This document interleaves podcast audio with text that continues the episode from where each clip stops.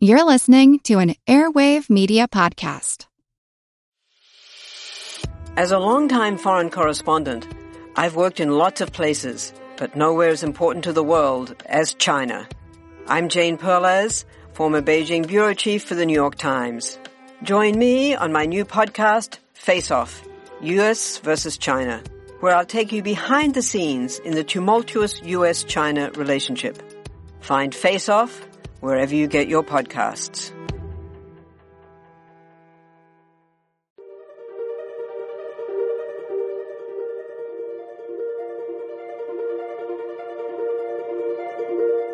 Over 7 million different animals inhabit our planet. And she talks quite a bit about the bowhead, so that's kind of why we chose to, to talk about them today. And a great, a, another ocean going species. What can they teach us? Because I found a really cool article talking about their lifespan as well, and that one of the issues with tracking a bowhead whale would be that they way outlive us for the most part. Many species are in crisis and need your help. Join the movement at allcreaturespod.com.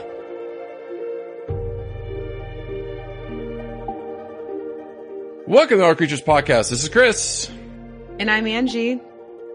First episode of 2020, Angie. Happy new decade, Chris, and to all of our listeners out there. Thanks for sticking with us, or if it's your first time, welcome. Yes, yes, I'm excited. I'm excited for the 20. I'm excited for this decade. I am so excited because I think the world's going to make a turn. I think the world's going to make a turn. Yeah, I think a lot of what we've been talking about in 2017 and 2018 really started to gear up in 2019, where a lot of the issues endangered animals are facing were starting to be in the main media on on big websites and making making the news, if you will. And so it was really hopeful uh, that people were starting to pay attention. There seemed to be a lot of social media movement, awareness, people sharing articles, and of course joining our Facebook chats and just yeah, it just really felt like there was a lot more momentum in 2019 than when we first started the pod way, way back in 2017. It was at the end of, but truth be told, I think it was at the very Yeah. end of 2017 that we started, right? So, um, Yeah. but yeah, I, it's, it's, I think times they be a changing. I do. I do. I do. I think. I, I think, yeah, I know they have to, but uh, they absolutely have to. But I think you're right. I think the, the media, I think social media is playing a big role in that, you know, not just like our listeners sharing stories with us, you know, everybody sharing stories. Like right now in the news, Australia is burning down and it's in everything. You know, everywhere you turn on the news, social media feeds. So the world's paying attention and people are like, why? Why? Yeah. And there's some really, some really big, uh, macro influencers and stars, uh, that are stepping up to make donations. And of course, the Mhm. Australia Zoo is just incredible. Um, the animals that they're rescuing and the money that they're Mhm. donating. And so, but yeah, it, I feel like people are paying more attention and, um, hopefully once we put the fire out figuratively, we'll Mhm. continue to work towards global climate change to help protect other species and get this ball rolling to put the fire out for so many species in trouble. Right. Right. Right. And we're going to return to Australia soon, but today we're returning to the Arctic because we're kind of on this snow, cold animal kick through the winter season. And we are talking about the bowhead whale, Yes. yeah, big, big baleen whale. Yeah, we're back in the ocean. It feels good to be in the ocean and it definitely feels appropriate to be in the Arctic Ocean this time of year. And yes, Chris, I also have an amazing interview that I recently did that, that should complement this bowhead whale episode very well. I got to speak with Dr. Bathsheba DeMuth, who is an environmental historian from Brown University that wrote one of the top picks for nature. It's like, uh, it was voted in 2019, one of the top 10 science must reads, science, science Mhm. books.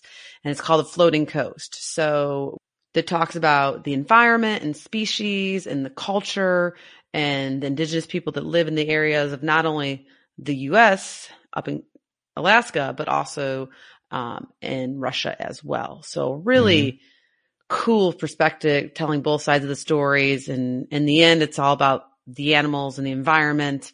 So just an amazing interview you'll have to check out for sure. Yeah, no, look for that. Look for that. That should be out soon.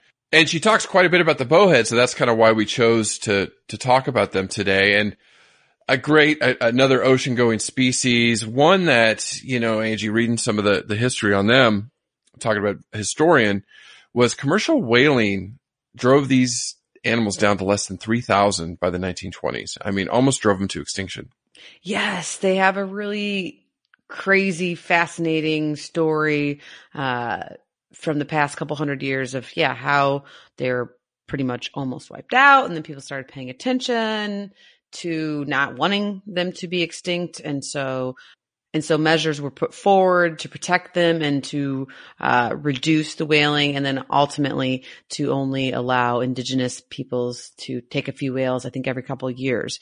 Mm-hmm. So that's, that whole saga and story is, is documented in the book. And it's, it's just really, really fascinating from both the U.S. perspective, but then also from the Russia perspective. So Dr. DeMuth does a really good job telling all the sides of the stories. And so, and from an, and from the animal or, and, and or environments perspective. And yes, bowhead whales, she said were one of her favorites. And they're fascinating. They're fascinating. Yeah. And to truth be told, Chris, I, I first felt really bad before I, when I did my research for the interview, because I didn't really know what a bowhead whale was. And come to find out, spoiler alert, it's the second largest whale in the world. It's only smaller than the blue whale. And we'll get their size and specs here coming up really quick. But yeah. I, yeah, I mean, I can, I, the humpback. And of course we did the sperm whale, which was one of my favorite pods, mm. uh, of this yeah. year. And of course orcas and I write the, we'll talk a lot about the right whales today because, mm-hmm. uh, the bowhead whales in this, in a similar family. So yeah, not feeling too smart, but of course, well, I did my research and obviously now I've learned so yeah. much and this is probably going to be a long pod. I'll try to make it short because they are so yeah. fascinating and they are. And I do have to stick up for myself a little bit because the taxonomists and the geneticists that, that do a lot of this categorizing mm-hmm. Have kind of gone back and forth if the bow head whale is part of the right whale family. Right. So right, we'll right, talk right. a little bit about that when we get to evolution, the different species and things like that. And so I don't think anyways, if you're if you're listening to this podcast or you're like, I don't I don't know what a bowhead whale is, you will by the end of this podcast. You'll fall in love with them. And yeah, and so, and you're not alone. Like I said, I think they probably aren't, you know, they don't maybe get as much buzz as up in the Arctic is the narwhals or the belugas. Mhm. We still need to do belugas Mhm. as well. So Mhm. yes, I'm excited. It- Well, I knew what a bowhead was only because, only because that looking way back when, before we even started this podcast, I remember watching a documentary on it and it said these were the longest living mammals on earth. And I thought, oh, okay, cool. You know, and, and I thought, oh, you know, what, 120? I mean, I know tortoises, but that's not a mammal. You know, I'm thinking of mammals. Humans can live to be over 100. I'm thinking maybe 120. You know, 120 years is pretty old for a mammal. oh yeah. I didn't realize these things can live to be over 200 years old. Like, what? Yes. A mammal. yes. So we're we're going to cover that a little bit later because there's a lot of dorky science attached to it, which uh, is fascinating. Yeah, and, and quick funny story, Chris and I were actually dorking out about this aging process of aging for a half an hour before we started the podcast. Read these papers, Emailing Oh, them back and forth to each other. No, check out. Well, what about that? I didn't, huh? I and know, so, anyways, we will spare you. We will get you the cliff notes. We promise. Uh, and Yeah. we will read our own dorky aging stuff on the side, or we'll, put on our show notes as well too. So. Yeah, you can read it too. You can read it too. So yeah, before we get going, real quick, uh, you know, just a thank you to Brad, Simon, John, who joined us on Patreon. Hey guys, So thank, thank you guys. Yay. Uh, it means so much to us, and also Paul from Varmints, Hi, who Paul. reached out to us again. Thanks, buddy. Thank you for supporting us. Go check out their podcast; it's hilarious. And just really quickly, you know, some people are like, what's Patreon? Just so you know, it's, it's where we can put special content, you know, you know, for at minimum a, a cappuccino a month, you know, you get access to our special Patreon only episodes. We just released Red Kangaroos. So that's on there. We did that, uh, right before Christmas. We released that one out. You have meerkats on there. Fun. Angie just said sperm whale. I mean, sperm whale was, was a blast. Sloth, like I want, sloth is the best. And yeah, there's a, there's a viral video right now of a sloth like just walking on the ground because they don't do very Uh, well on the ground and they look kind of goofy. No. but anyways, we talk about that in the pod. Uh, Yeah, It's fun. Yeah. And we did have cheetah and great white shark on there, but we released that later to the general audience because we just wanted to show that the quality on the Patreon episodes is the same as this one. You know, we throw our hearts into it, we do the research and then post it up there for them. So thank you for our supporters. You know, it helps support us, helps us, you know, we're going to do some little bit of advertising, just pushing the message out there and also give back to conservation, which I will put up the, the poll this week for our Patreon only folks that can decide where we send a check each month, uh, based on a percentage of what you give us. Yeah, so maybe Australia this month. We shall see. uh, probably, Yeah. probably, yeah, especially with the kangaroos. Mhm. So thank you so much for, for your support. And then yes, Chris, I always like to mention too, if you don't want to spend a dollar or five or 10 or whatever, I totally get it. Uh, but what you can, one of the things that's free you can really do to help us out is go, is to subscribe, rate and review us on iTunes or whatever your listening device is. And you could be the first person to review us on iTunes in 2020. So let that be you. And then we'll give you a shout out and all your friends on the podcast as well. So do us a huge favor and that would be awesome. And I got to give a shout out to Leo. Remember when I, a few episodes ago, I said Leo reviewed us on iTunes and said it would be awesome if we did extinct animals, but then accidentally left us a one star. I was like, what? Leo went back and made it five stars. So thank you, Oh, Leo. thanks, buddy. That's awesome. that, was, that was hilarious. So now I'm like, okay, maybe we will do an extinct animal and I know which one I want to do. I wonder if Angie can guess. Um, Tasmanian tiger it's not extinct. I'm telling you, it's not extinct. or a mammoth. They will find them. Probably tied for a mammoth. Yeah, there's some cool Yeah. ones for sure. Yeah, Tassie, Tassie. I don't want to do a tiger would be the quagga. Um, Yeah. all right, well, let's focus on the present. Let's save the animals Okay. Yeah, from yeah. extinction. So Right. We don't want to get there. And so we, we covered snowy owls a few weeks ago, which I just still love. I look at those pictures of them and I'm just in love with them. And, you know, their story and, and how the, the breakdown of the Arctic is, is pushing them to Hawaii of all places. Like this bird migrated to Hawaii was insane down to Texas, down to Florida.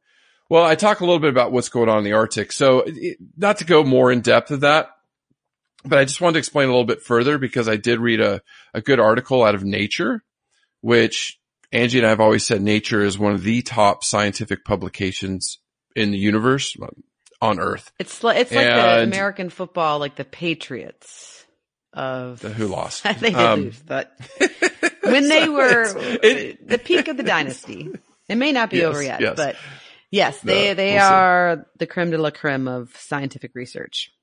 Yeah. I mean, you get published in Nature. It, it's the top science in the world, like period. Well, and that's story. why it's so cool that Nature has said that uh, Dr. Bathsheba DeMuth's book, Floating Coast, is a must read for 2019. Like, booyah! Good plug. Good plug. No, it's true though. It's so, such an honor, such an honor. And then uh, we got to talk to her, or you did. You did a phenomenal job.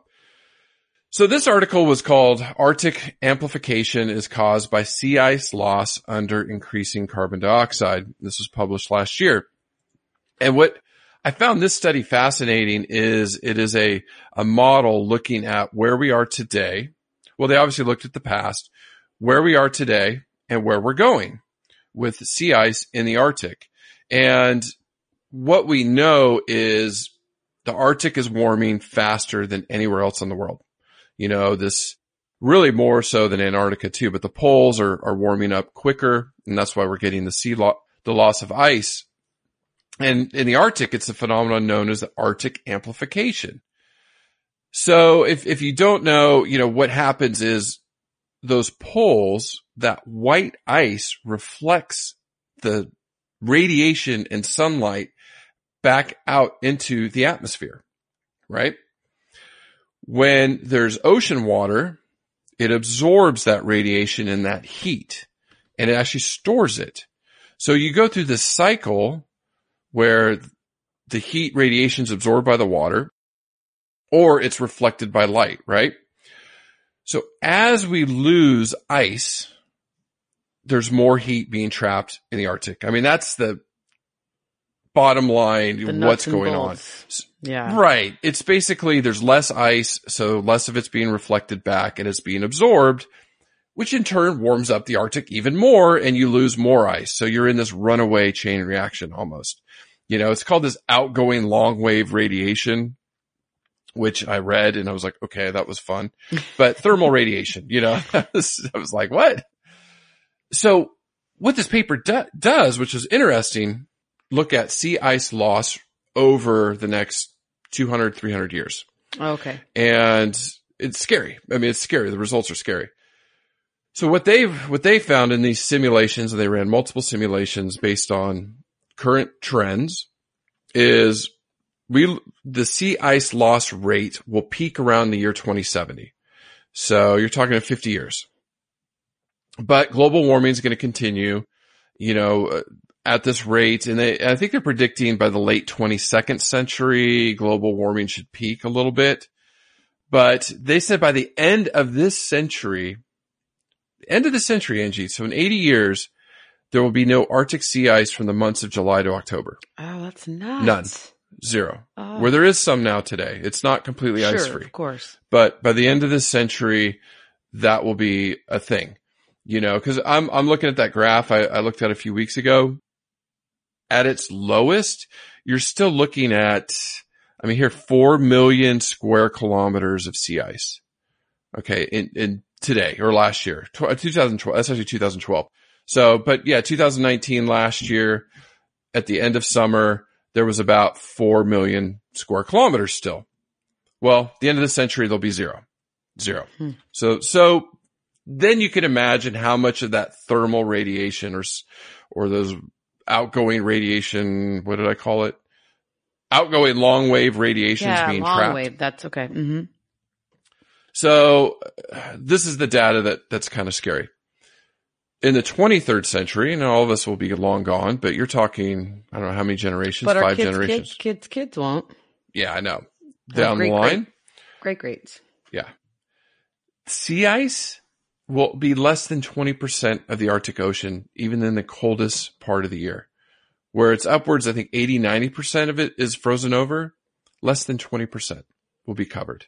And then temperatures will be like up to 70 degrees in this, in the summers.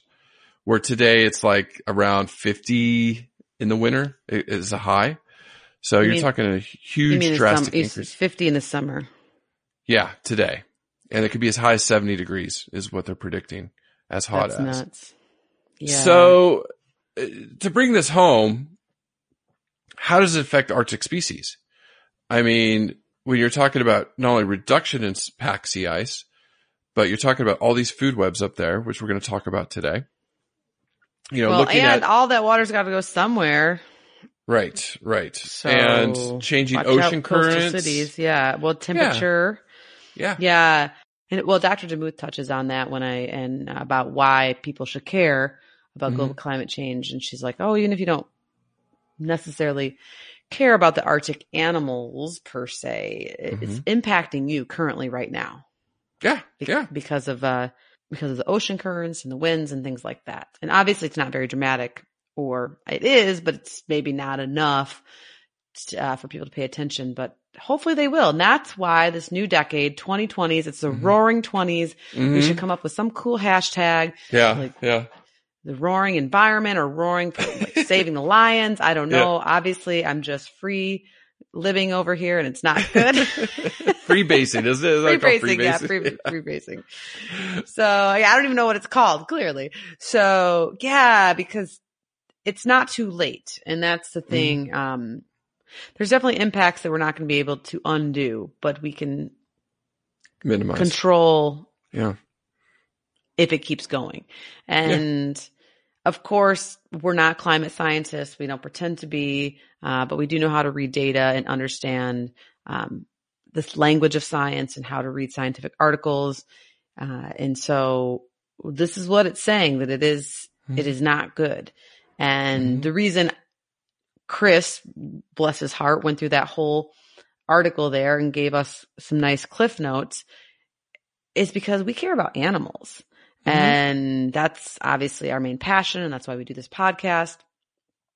And not that I don't care about people. Obviously, I care about people as well. But a lot of animals are going extinct at a crazy rate that historically has only been seen with some major catastrophes. So we need to work together to stop that and to try to help it. And not only will we help animals, we'll also help ourselves as well. Yeah. So- I mean, it's, you know, tying this all together, like, you know, we talk about snowy owls and the effects and how they're ranging further south. And I'm trying to tie this into bowhead whales because they are baleen whales. We're going to talk about that, but they, they eat zooplankton. Well, this is going to drastically alter the biome up there. So when you start at the, the bottom of the food chain, these single celled algae diatoms, you know, these are protists that live, live in the Arctic Sea. These are eaten by zooplankton. Zooplankton are eaten by these baleen whales. So, you know, but also cod eats it and there's, you know, the orcas that eat the cod. Eh, All of these species depend on that. So the Arctic food web's in, in, in dire straits. It's in dire straits. And that's, that's kind of where the whole point is that it does definitely is going to impact the bowhead whale because these things have evolved to be in this freezing cold environment, Angie. Oh, Like oh, they're blubber, Chris. They're blubber. It's so like we so describe thick. them. Yeah, let's describe them. But you know, they they're they're meant to live in that cold water, and when that cold water goes away, their food goes away. These whales will go away. You know, they're they're they're going to struggle to survive. And these things are crazy looking, right? I mean, just crazy looking. Well, yeah. it- Well, they're just so cool. They're the second largest whale in the world. They're humongous and they're gentle giants. Like uh, when we get to nutrition, we'll talk about their diet and they basically just swim along collecting food. Mm-hmm. Mm-hmm. Well, Chris, their name bowhead comes from their bow shaped mouth. Their mouth is the largest of any cetaceans. So big, it's even bigger than a blue whale's. It ha- measures 300 to 450 centimeters in vertical length. And their skull is humongous. They have this massive triangular skull and it takes up a third, about a third of their total body length Mm-hmm. and it's it's curved and this it's the the reason well, one of the purposes of this massive skull is to break through the ice. They can break through ice up to almost two feet. I was reading Mm-hmm. to get air when they need it.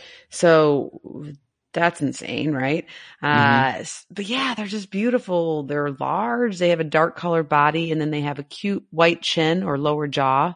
It's Mhm. pretty charming. Yeah, and so some things they don't have a dorsal fin, which is rare for cetaceans. Yeah. you talked about, I mean, their baleen plates. I have so much data on, on the size. The size is enormous. So the baleen plates have a maximum length of 13 feet or four meters. Like that's each baleen plate that's taller Right. than your house. Yes. Right. They, they have their, their flukes can measure 25 feet from or 7.6 meters from tip to tip.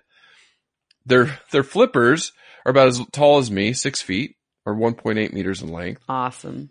overall 60 feet in length. And I've read some have them at like 120,000 pounds. Most have them at 200,000 or more. So you're talking 100 tons. Yeah, massive. 100 tons. Massive whale. Massive whale. Now, Or uh, blue, or uh, hundred thousand kilograms, yeah. more or less. hmm And then you mentioned their blubber, which was like up to 19 inches thick. yeah, almost. Like- I, I rounded up to two feet because, Yeah, but yeah. yes, Yeah. still. I mean, I love it. I love everything. Man, I wish I could have. I wish I was allowed to even Two have like feet of an, blubber? No. not two feet, but how about like a couple inches? Like that'd be great. well. We'll, we'll get to blubber a little bit later. I actually did a little research on blubber, but they need that blubber, Angie, because they range in the Arctic. You know, they're the, the, the Bering Sea. Can you say some of these? The Chukchi Sea, the Beaufort Sea, Hudson Bay, Foxe Basin, Baffin Bay. I was going to go with Hudson Bay. That's going to be the Yeah. the Bering Sea. Uh, the, those are some of the names. So good for you. Um, Yeah. Yeah, but off Greenland, but don't really range north of Russia. Like there's just, you know, not, not a big range there. Probably because Mhm. there's not as much fish and, or fish, not as much plankton, things like that there. And since their population has rebounded somewhat, if you will, they are considered least concerned by the IUCN. However, in the U.S., they're still protected under the Endangered Species Act because we took their numbers down so low. But there's really only like five breeding stocks of them. And they're really, mm-hmm. they're secluded into a few, five different areas. And so within the five different areas, they're most, they're either critically endangered, endangered or vulnerable. So the Svalbard population is critically endangered. The Sea of Okhotsk p- subpopulation is endangered. Baffin Bay Davis Strait stock is endangered. Hudson Bay, that's an easy one to say. Mhm. That's vulnerable, um, estimated to be maybe a thousand individuals. And that was in 2005. So it could hopefully is more now. And then Right. the Bering, Chukchi, Beaufort stock, um, that has less, uh, they don't know the exact numbers, but right now it's considered least concerned. Right, So yeah, I mean, when you think about that, as far as how they used to be all over the Arctic, Right. uh, and right. that we've, you know, humans and not, not just in the US, but in other countries hunted them because they were so valuable for their blubber. I mean, that was, Mhm, that was like the oil of the 18th century, right? Yep. Yep. Yep. Yep. Yep. Like we're exploiting the earth today with fossil fuels, Mhm. you know? Mhm. and of course, the indigenous peoples of the Arctic region have been hunting them his- historically f- forever, Yeah. but they weren't taking too many of them. And they Right, were, uh, right. and they also, I, Dr. DeMuth does a fabulous job in the interview just talking about how the indigenous culture is so much more in tune with uh, wildlife and the environment because they have to to survive. And Mhm, so because they are so in tune to the environment that they live, that they need to live in, that they have, they have a lot more understanding of just the circle of life and not Yeah. over hunting something, um, not exploiting things where, of course, when capitalism comes in on the U.S. side and the Russian side, it's a whole different ball game in the whaling industry. Yep.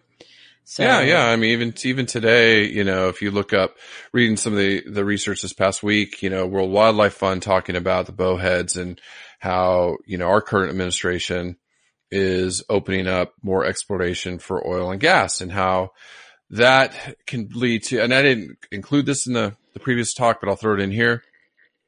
That they were talking about. You're talking about an extreme environment where it's very difficult to you know, drill for oil and gas. And then if you have a spill, there's no way to go clean it up. It's in one of the most extreme environments on earth. So it's just a, a lose lose except for people's pocketbooks. Ugh. Anyways. except for a few people's pockets. Yeah, a few, few. Mm-hmm. Now we talked about, you know, the, the whole food web, you know, these play a critical role in that. Angie, I'm going to tell you one of the things, and when we get to the aging thing, that they, they do know bowhead whales can live to be over 200 years. So one of the things you always like to talk about is how can that affect us? Sure. And so I found a, a really cool paper and I'm just going to give you the title is, and this was in Cell, which is another top, top journal. Yeah, that's definitely what I don't what Yeah. what what's another football dynasty to go off of my analogy. Uh, Not, not my, uh, LA Rams. not my Lions, unfortunately. the Rams were good in the Oh, day, but they were in. St. Louis. Um. Anyways, okay, I'm out of my Yeah. my my. Liverpool. There we go. Soccer. We'll go. go soccer. I like it. They're the Liverpool of science. There you go. So, but this, this title was, was really cool. Insights into the evolution of longevity from the bowhead whale genome. And what they did is they identified genes that were positively selected or mutations that help them age and survive aging and links to cancer. And we went back to the elephants five, six pods ago where we talked about the anti-cancer genes that we found in elephants. So bowhead whales can teach us a lot about aging and some of the diseases that we have in the human population. Yes, give So me again- some of those anti-cancer genes because unfortunately it runs in my family. So Yeah. Yeah. So there's a reason to care, you know, again, an, an animal that can help humanity. Yeah. Well, and obviously, besides the anti-cancer genes, just the longevity as far and healthy and is just incredible uh, as far as what what we could begin to understand about how they stay healthy, how their cells stay healthy that long, and and and we're starting to the first step, as Chris mentioned, is learning about their genome and learning what genes tied with aging and how those genes are influenced over time because I found a really cool article talking about their lifespan as well. And that one of the issues with tracking a bowhead whale would be that they way outlive us for the most part. So Mm-hmm, I wouldn't want that uh, PhD project, right? Mm-mm, mm-mm, Would last uh, uh, a couple, um, a long time. And so that's one of the problems, but they do, they did find one individual that was estimated to be about 211 years old.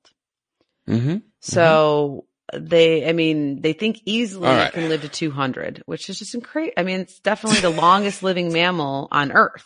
I mean, Do, do we want to dork out on the aging right now? yes, we do because Okay, it's okay. so it's crazy Let's it. because they so they're the longest living mammal on earth, but they Mm. don't know their true life expectancy. We don't know for sure. No. Um, obviously we can't keep them under human care. And like I said, it's just, it's, these things are hard, but a really interesting study out of researchers from Australia have done a groundbreaking like genetic study where they're talking about a lifespan clock and they can predict how long mm-hmm. an animal will live basically solely based on its DNA. And mm-hmm. they analyzed the genetic code of over 250 vertebrates and they found 42 genes which can help predict the life of the animal. And the bowhead whale, according to their prediction, is 268 years. wow. So Wow. over 50 years more than the current whale. And of course I had to dork out and read the whole article. It, ha- it has a lot to do. And I'm sure science is controversial. So it'd be interesting to see. And this, this just came out in December 2019. I, um, I think it was in scientific reports. So it'll be interesting. I'm sure there'll be some scientists that maybe counter it or whatever, but, um, they are basically doing DNA aging based on DNA epigenetic changes involving D, involving DNA methylation and looking at Okay. CPG sites and promoter regions, which Mm-hmm. not to bore anybody, but that's an important um, place where methylation happens, and they can. And researchers have ways to predict patterns and understand what methylation, what has, how the DNA has changed over time. So it's not, Mm-hmm. it's not how your genes, your genes don't change, your genotype. It's how the phenotype type of, um, of your DNA changes over time. Right. So just, uh, the layman's terms, the genotype is the directions, right? The recipe A to Z on what you are. The phenotype is what you see. Sure. So It- you have everything written down in the, in the DNA. That's your genotype, but what you actually see is the phenotype. So when you have epigenetic changes, it can change It, what the phenotype yeah, looks like, it turns right? it So, turns yeah. certain things on and off at certain times. Right. It's right. really really helpful. But uh, thank you, Chris. Your your cliff notes are just amazing. They're I'm just amazing. trying to, tonight. I'm like, the- there are our audience out there. They're like, oh, what? CPG No, islands. No, no, I know. No, we have a lot of smart listeners. I, But anyways, yes, they live for a long time. We don't even know how long they live. It's really incredible. well, you know, and then really what got them interested in bowhead whales was, you know, the, like you said, the, the, the indigenous people, say in Alaska, and this is where it started was in Alaska. They would go and, like you said, they were able to hunt bowhead whales. And the Alaska Eskimo Whaling Commission allows 10 villages to take about 40 bowheads each year. Okay. So maybe a little bit more than I would like, but you know, that, that's their decision. And these are people that have lived off these whales for thousands of years. Now, what they found is when they were harvesting and, and really cutting the whale up was they found these old stone tips in the whales, you know, scarred over. And they're like, we haven't used these tips in a hundred years, you know, from the 1800s. And so they went and it's really the scientists out of Scripps Institute of Oceanography Oh, in La Jolla, which I just went, What? What? yeah, yeah, me Your and my friend? Pip, we just went by it the other day. Mhm. Yeah, we just drove by it. I was like, oh my gosh, I, I just, uh, I love that place in La Jolla. And he was using, and this is what we were dorking out before we started, was the levels of aspartic acid, which is an amino acid in the eye lens and also teeth. Now we can talk about that process here in a second, but what he found was five males that were harvested. One was 91, one was 135, one was 159, one was 172. The oldest was 211 years old, plus or minus, I think, 30 years. So it could have been up to that 240, 250 year old Wow. Right. hmm range Mhm, that you were mhm. talking about. Uh, the, the other whales, the oldest, when we go back to blue whales, got two years ago, was 110 or 114 for fin whale.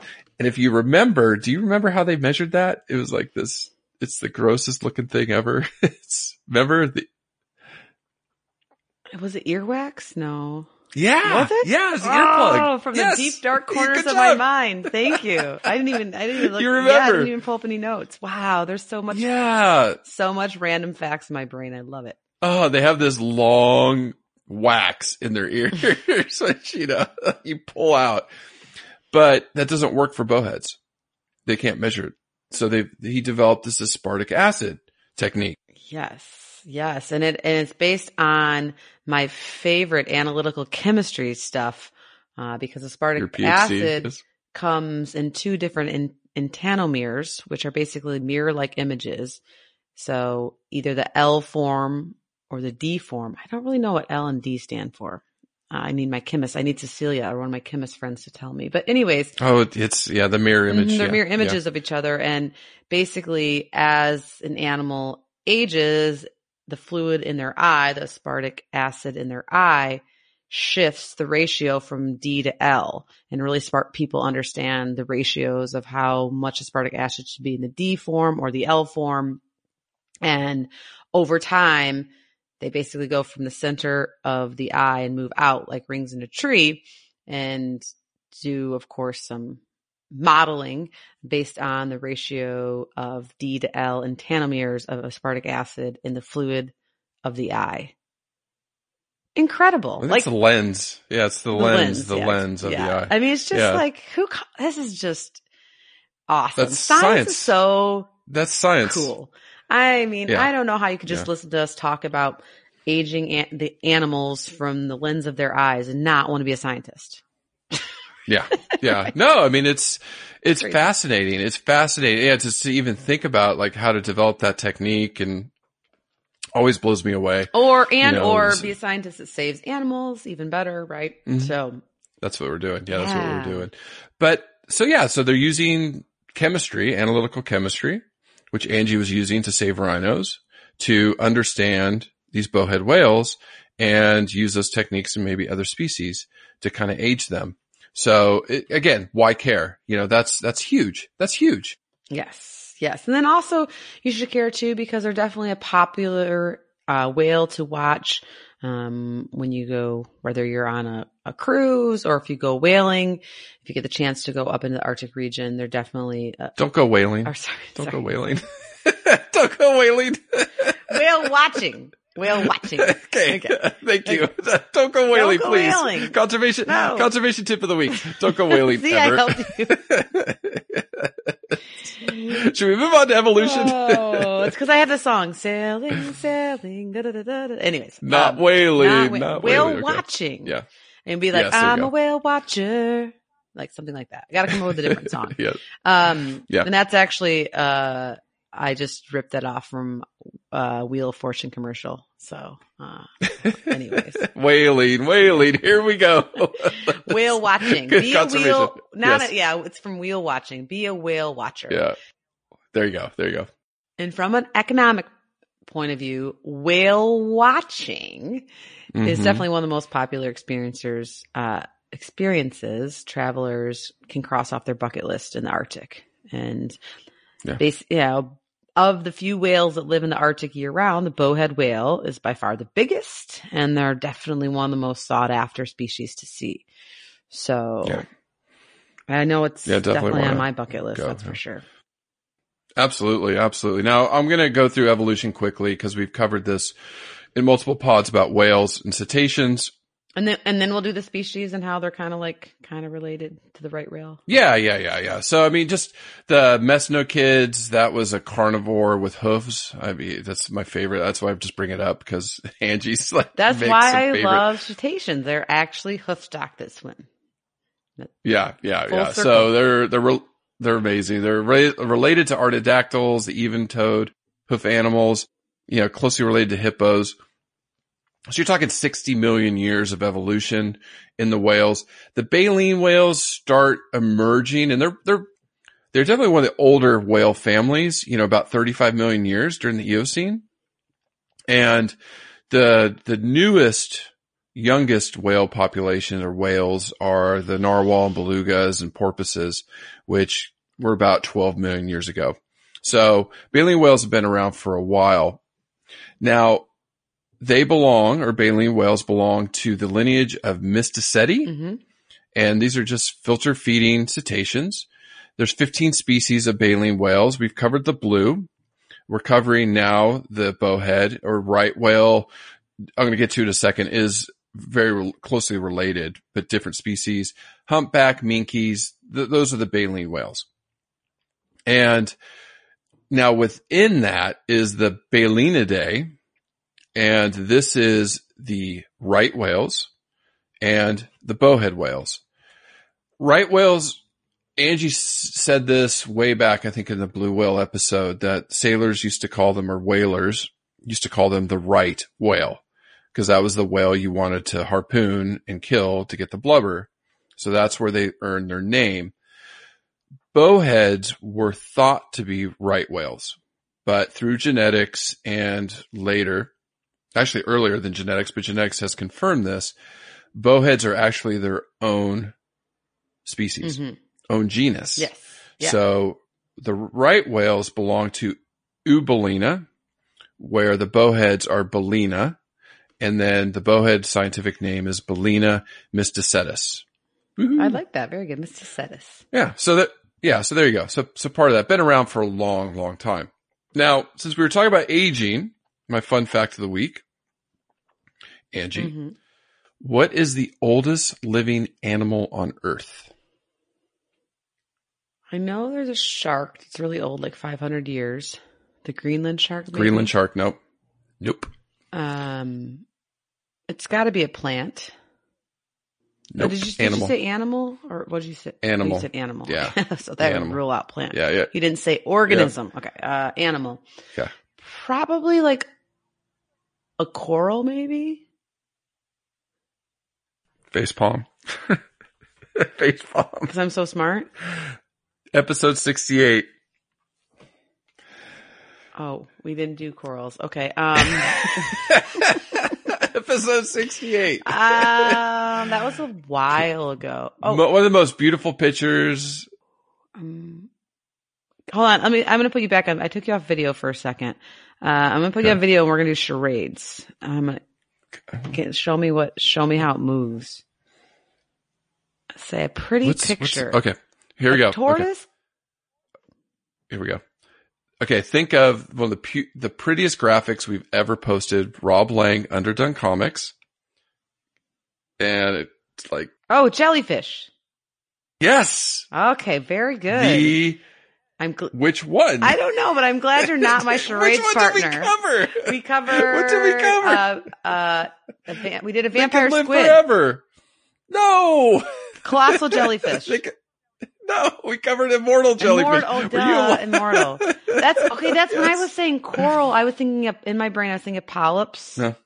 Like the Yeah, polyp thing, okay. that phase that they're in, in their give it to you. polyp. Give it to you. It's late. It's Oh, late. it's so late. I got it. Uh, it's after the holidays. I'm a few Yeah, pounds heavier. Definitely have less dollars in my pocket, and clearly Yeah. a memory for um, not. I have to go back and listen to that pod. Immortal At least jellyfish. I'm good on yes, charades. that's that's good. And yes, I'm not picking you for my charades partner. Why I just gave it to you. You said jellyfish. Know, it was it wasn't pretty. It wasn't pretty. All right. So yeah, the immortal jellyfish technically can live forever. We don't know the age of one out there. It, it could be millions of years old. We, it's a great episode, fun episode that obviously is forgettable for some people, but not me. Invertebrates are hard for me. They're very hard. I love them, but they're They hard are. for me. Okay. And then the, I thought that this was cool. The second, the Greenland shark, I think it was like two or three hundred years old. The second oldest is the ocean quahog, which is a clam. Okay. I And- thought, see, that's I was picturing things like that in the ocean. That's Yeah. that doesn't make Yeah. it right. That doesn't make my wrongness right. Well, because we don't have an age on a immortal jellyfish, so we don't know. But this thing, they do have an age. This thing, it was dredged off Iceland.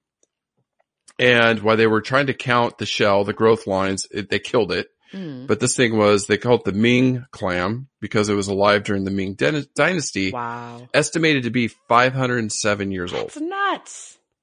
Yeah. Crazy, crazy, crazy. So, you know, we, we talked about the life cycle, bowhead whales, 211 years is, is the estimate. Uh, You know, uh, amazing animals that, you know, talking about how they feed and Angie kind of opened up about that.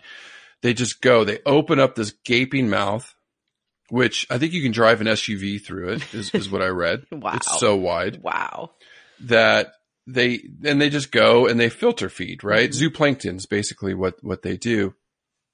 So when they open their mouth, they, they take in about two tons of food a day. Yes. Two tons. Yes. That's insane. Yes. That's insane. Crazy, right? Ugh. And so if you do the math, Yeah. they do have different seasonal uh, feeding patterns, but if they're two tons a day and in a year over a hundred tons.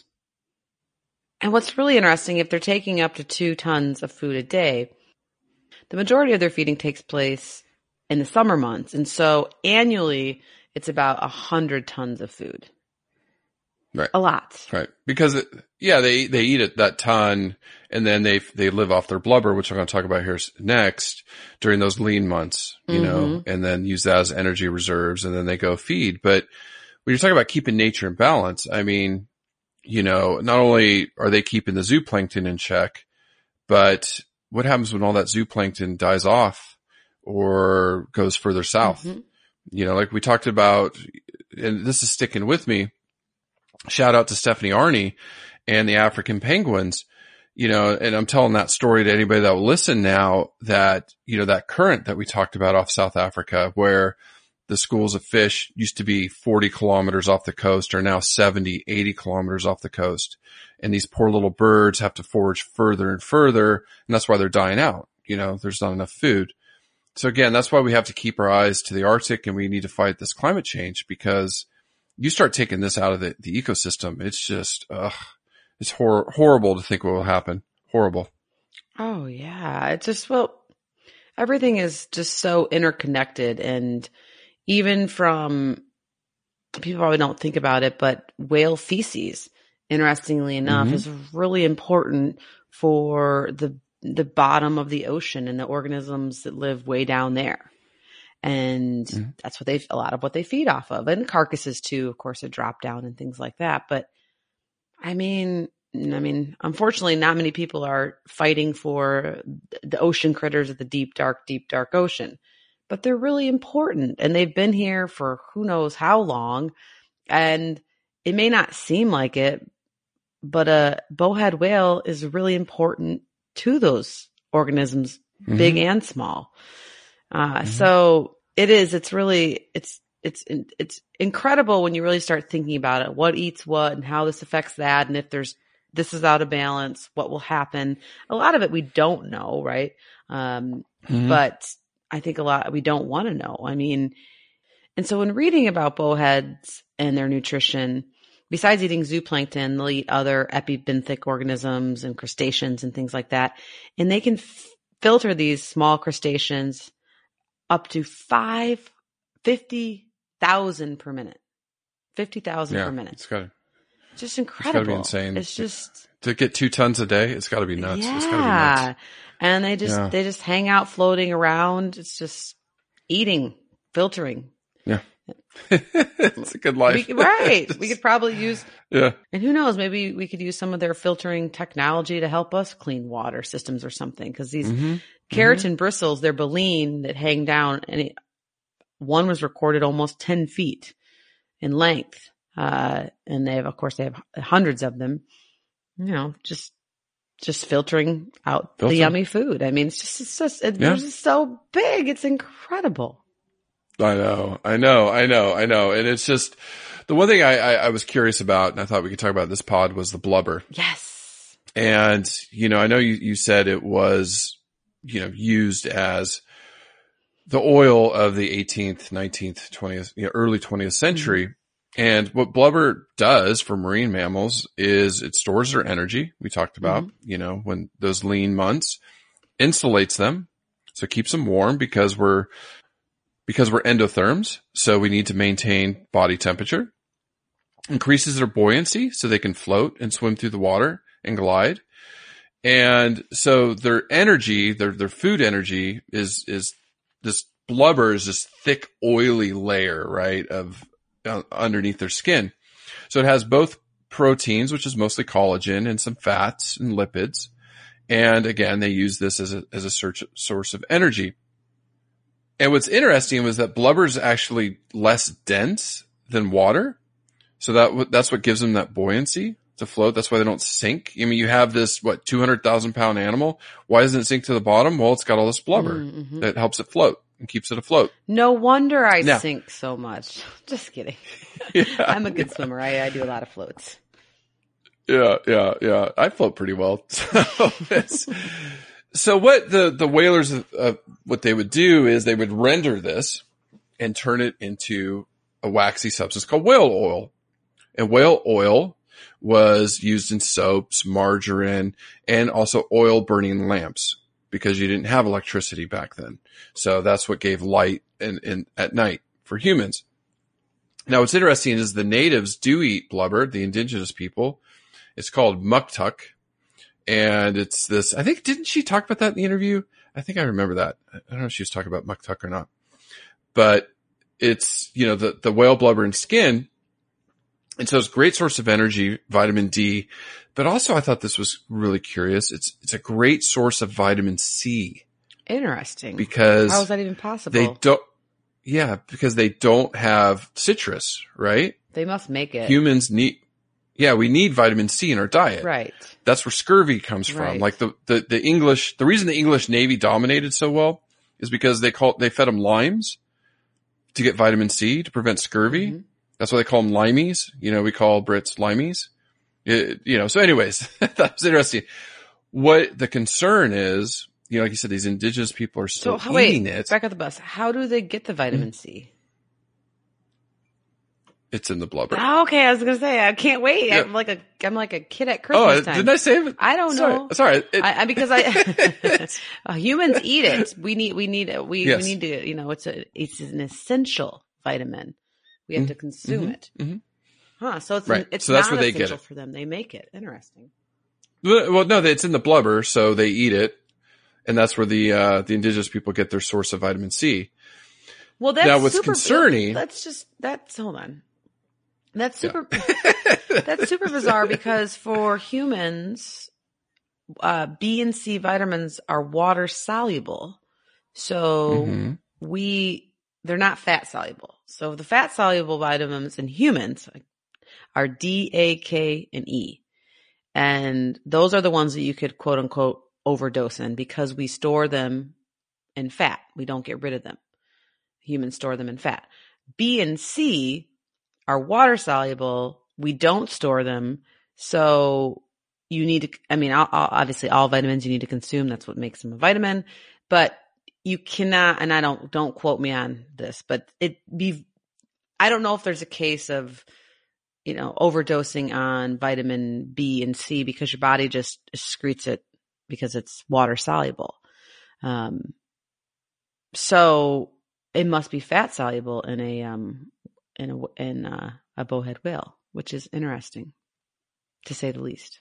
But obviously humans and whales have a lot of different physiological differences. So I wouldn't be surprised if they have, uh, their metabolism of vitamin C is different or their storage capacity because unlike us humans, bowhead whales can dive and remain submerged underwater for up to an hour.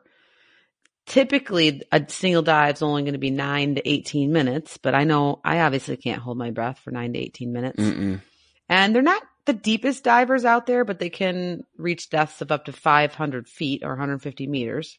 So that's, Mm-hmm. that's pretty deep. so, Probably because they have so much blubber, they can't get much lower. right, right, right. Super interesting. But Yeah. anyways, what was And your point the- about the- vitamin C? I, I'm sorry, I interrupted. No, so that's the that's how the the indigenous people survived, you know, and and that was where they got their source of vitamin C, and didn't suffer from scurvy. And the the last Full thing I wanted to say Look is, at that. Yeah. Whales helping people once again. I love it. Yep, yep, yep. Before we jump into behavior, is they are concerned because they are finding in blubber today a lot of toxic substances. You know, again, going back to the oceans and the trash and all those things. So they have high concentrations of PCBs, Mm, uh, cancer causing chemicals, other toxins. yeah. So these indigenous people eating this blubber that has all this junk in it, you know, so it's, it's a concern of, of scientists and, you know, obviously, uh, the health. Yeah, that's the problem with those But- PCBs is they're around forever. Yeah. Yeah, have I a very, know. very Less plastic. long half life. Yeah. Mm-hmm. And less plastic, everybody. So behavior.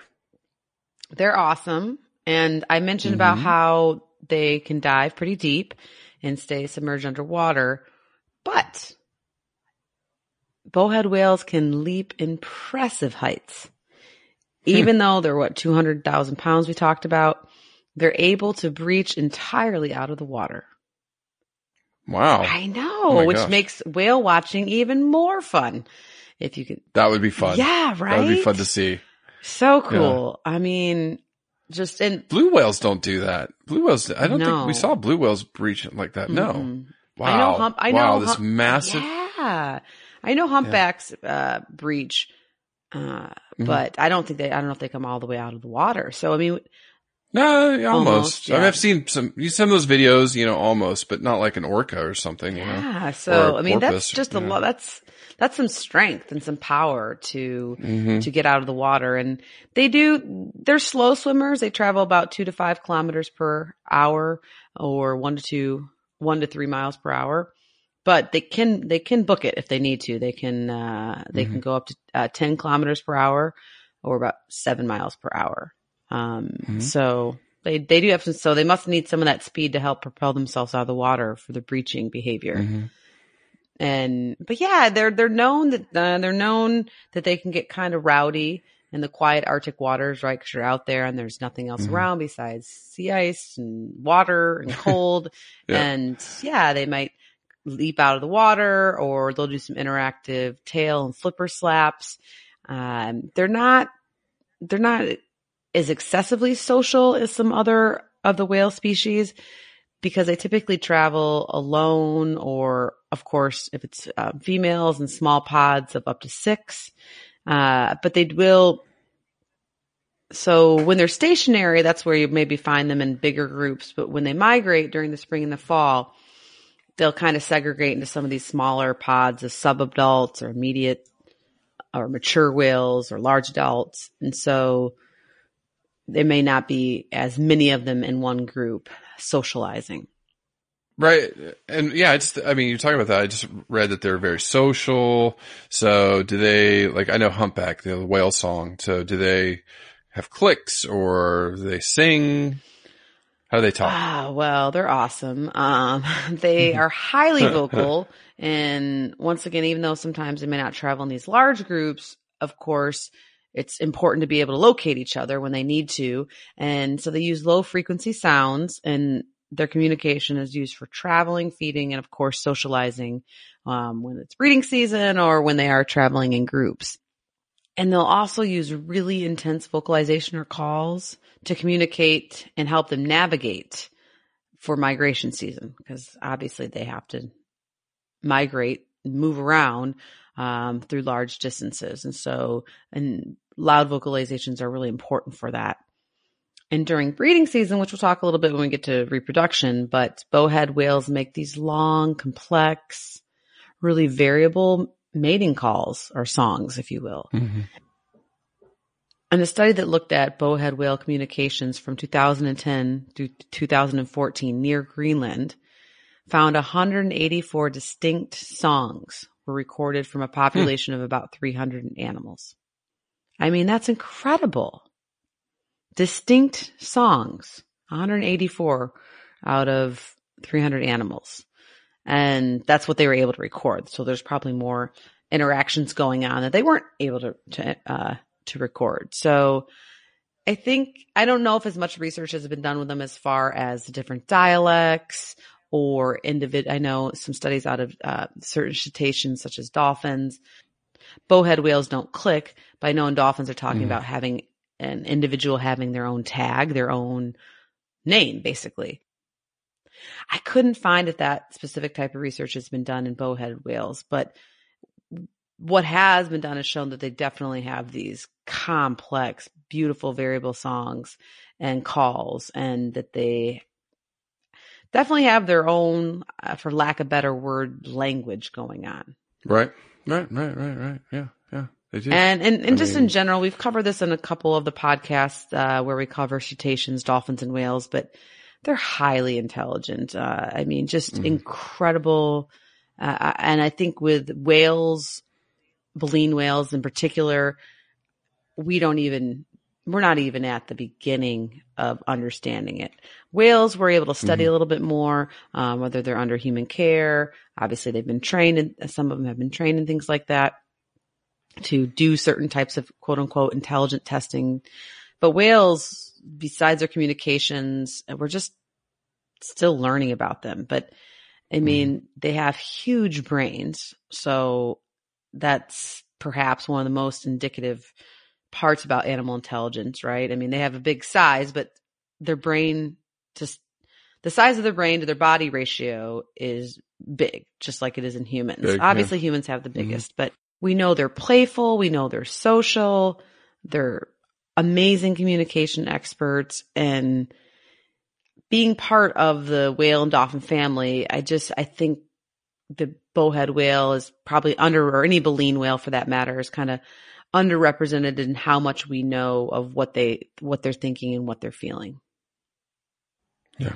Yeah, yeah. I but mean, they've been around for boy, we I wish they could teach us a history lesson. They've been around for 200 years. You know, we, crazy. I mean, they've seen it all. And, and yeah, from sailing ships to now modern, I you know. know. Oh. And, and let's hope ones that are born today are going to be here for another 200 plus years. Mm. Uh, but that's, that's up to choices we all collectively as as a world, not just as a country mm-hmm. or mm-hmm. as a conservation podcast, animal podcast, or mm-hmm. as you know someone from Russia or someone from the United States or whatever it is. It's it's mm-hmm. going to be collectively on decisions we make, ways that we vote with our dollar, people we elect into power, how we handle our own lives and what choices we make, things like that. Uh, because that would be super cool, right? Uh, they're gonna, they'll, they'll mm-hmm. outlive us, right? Yep. Yep. Yep. No, no, I've read somewhere their, their generation interval was like 50 years because they live so long. Well, I mean, Chris, during the heart of the whaling, like commercial whaling, so this is not your indigenous local people hunting whales for survival, uh, or for, for subsistence. This is commercial whaling ships from the U.S., from other countries. It's estimated that close to 20,000 bowhead whales were killed in the Bering Strait region alone between 19 between 1848 and 1914. I mean, it's just it's just, just a massacre, right?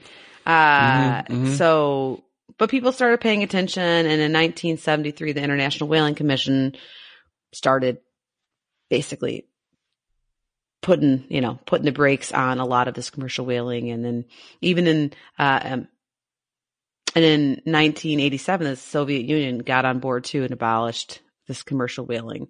So, I mean, it's, you know, people, so people paid attention, which is good, but the, but the populations take a while to bounce back um, from such devastation, as has definitely been seen in the bowhead whales. And some of this has to do with their generation interval. It takes a long, long time to become mature, sexually mature, active bowhead whale. In fact, researchers think the average age of sexual maturity in a bowhead whale is 20 years or so. Mm-hmm. And so, but that's, that's not necessarily going to say you're start, going to start producing calves right when you're 20. And so they have to, you know, usually when they're, um, a certain size at about researchers think that they can start to potentially breed. So that's, that's a lot, right? That's, I mean, yeah. yeah and then, time. and then of course their offsprings have to survive. Uh, they, the adult bowhead whales don't have many predators besides humans and pollution and things like that. But uh, the calves can be succumb to orcas and um, mm-hmm. maybe even maybe even when they're really young, uh, certain types of seals. I'm not sure. Yeah. So, but yeah, it's pretty interesting. But the very little that researchers do know about their breeding behavior is that bowhead whales will mate. Mating usually occurs during the late winter and early spring.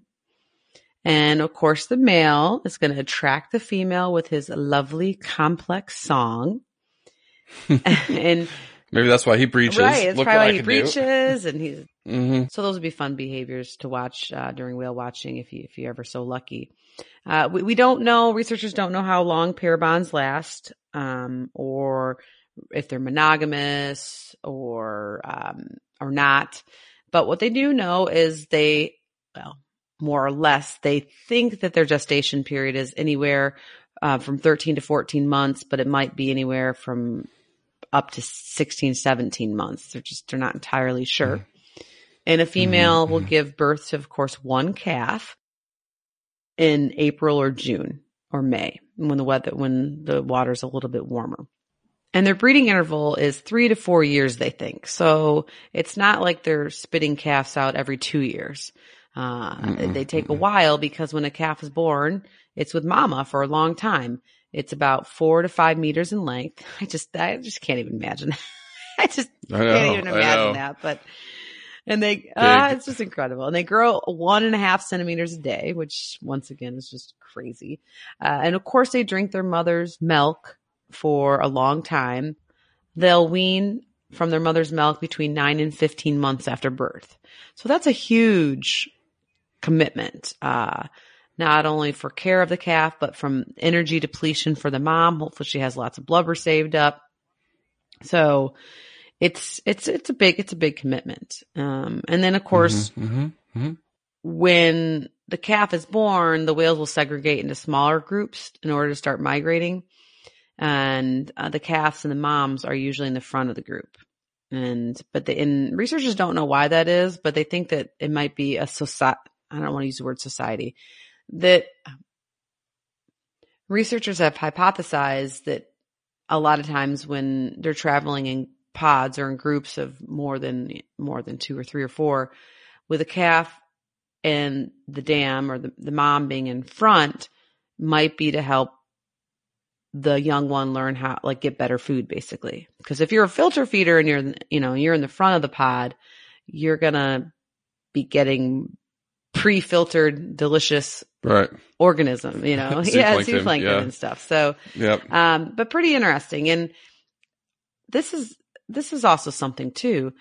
They historically thought what little they did know is that the, the moms did everything, but there's, mm-hmm. but recently there's been reports of males traveling with a mature female and a calf. So a mature male, mature female and a calf, maybe questioning that the male perhaps does have a role in either protection or um, maybe navigation. Who knows? So w- I think there's just still so much to be explored from these guys that have been around for forever. And then talking about that, you know, you, you did talk about their population. I mean, right now, estimates around 20,000 left in the world. And then those certain pockets you talked about, some are considered endangered, especially the one around Greenland. So that's why the U.S. still recognizes them as an endangered species protected by the Endangered Species Act. The right whale. Right, their cousin. I just want to highlight Mhm. here. Right. They're the ones in deep trouble. The, as far as the ones north of the equator. So the North Atlantic population, they're endangered. There's less than 500. Hmm. And then the North Pacific right whale, there's less than 400. Mm. So not doing well. The southern right whales are least concerned and they're doing okay in the southern hemisphere. And obviously these are the ones that weren't as whaled as heavily, not as impacted by boats and things like that. So definitely something to keep our eyes to. Now, before we jump into the organization, real quick conservation tip of the week. Try to reduce Don't our global whaling. footprint. yes, that's number one. Go whale Angie. watching. Yes, that's going to go down in history. Or even better, reduce your, don't even have that carbon footprint traveling. Um, Yeah. just watch, watch some awesome YouTube videos or nature documentaries. Yeah, yeah. There's some cool ones. There's some cool ones. So here's your tip of the week. So trying to make this more tangible is choose organic or local foods that are in season. Because one of the things is transporting food across the planet is, you know, ships and planes and trucks and all that use fossil fuels. So if you buy local or things that are in season, you'll reduce that your own carbon footprint. Yes. So tips for you who does the shopping. I, I did the shopping for me and my boys. Oh yeah, So John's been shopping winter- a lot lately, and we we have, but we both shop, and we in our family we after a lot of research, we are big fans of local, and well, I would even I mean this is once again my own opinion, but I'm even we even prefer local non-organic or whatever Mhm. over organic uh if it's been if Yeah, it's been, if yeah, it's been yeah. shipped um because it's really that shipping that adds a huge carbon footprint and i'll just Right. whatever wash my It- produce whatever it is i'm not Yeah. The only reason we say organic is not so much health. It's small it farmers uses less pesticides. Mhm, yeah. And less pesticides, which use, you know, different chemicals. And again, going back to fossil fuels development, all that Mhm. stuff. So, you know, if you can, but here's, here's some list of things you can eat in the winter. And I know this doesn't apply to our friends in Australia, maybe down in New Zealand or south of the equator. but send us for your list and we'll put it on our show notes because I would, I love educating and learning about different foods from different. So for them, yeah, for them it'll be summer vegetables and fruits, Mm, but for us, yeah, north of the hemisphere, and they can- and they can apply this in the winter down there. Um, so winter veggies: broccoli, cabbage, yes, yes, Brussels sprouts, yum, carrots, awesome. celery. Sign me up. You know, those are just a few. Winter veggies. Basically think citrus and apples. So your tangerines, grapefruit, oranges, apples and pears are good winter fruits. Mm-hmm. So hmm those are probably grown near you that have to transport less distance to your markets. know. so if you do that, I won't send you one uh, because I don't want the carbon footprint. But oh man, our orange tree in our backyard is killing it this year. John pruned Oh, yeah. the heck out of it, which I thought was not good for it, but he's Mm-hmm. got some farmer in himself too, and he he knew it would be. And sure enough, it went from producing like three oranges to I think we have like thirty out there now. And I oh Mhm. wow. And I, Oh, I love gave it. them as gifts to different people in the family, and I keep getting comments. Anna just texted me while we are doing this podcast. Your orange was so amazing.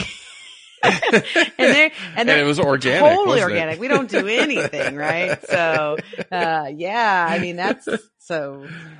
Citrus is the way Yeah, to go, no. and, and vitamin C. So it keeps you don't Mhm, get you scurvy, and you can't really overdose on it because if you're now I don't know if you're a whale, but if you're a human, you flush it out, right?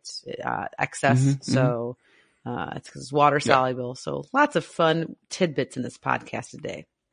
Yeah. So there you go. Something you do and you reduce your carbon Yes, footprint a little bit each day. And I just want to, as far as whales uh, in general go, uh, I couldn't really find a organization supporting supporting just bowhead whales, but a Mhm. group that I've talked about a few times on the pod, and I just have to again because I love their work is the American Cetacean Society, and so Mhm. it's a group you can find them acsonline.org. They're also on Facebook, and it's they've been around for geez since 1967 and they're one of the first whale and dolphin and por- uh, porpoise conservation groups in the world and they bring education current research and critical conservation issues to people who will help do something about it and help save their habitats and they have tons of reliable information i get a lot of my uh, a lot of my material from them and they have student groups and education groups. They have chapters all throughout the United States,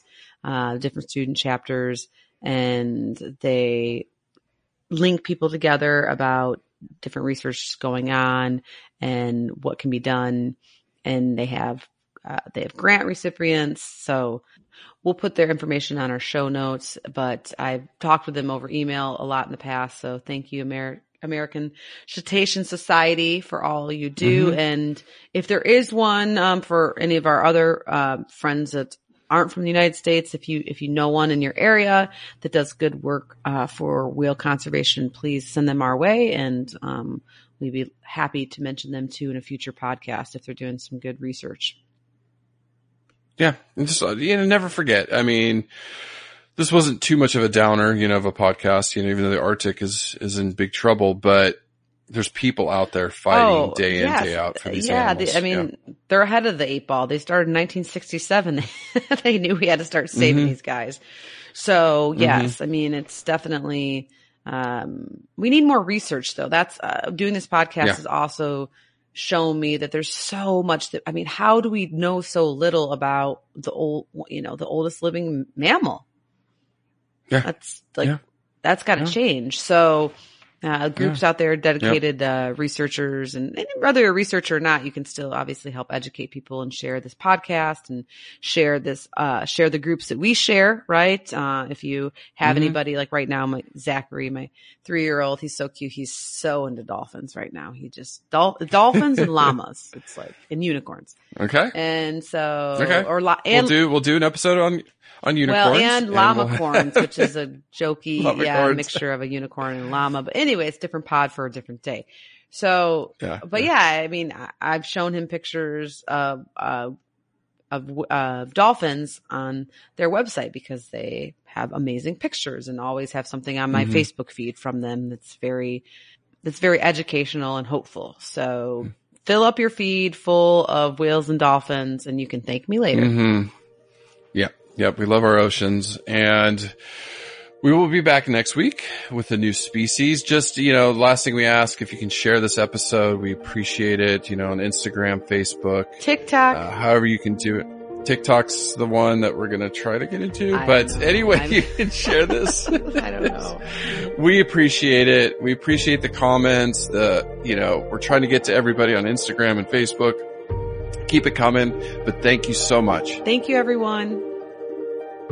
Join the movement at allcreaturespod.com. Listen, learn, share.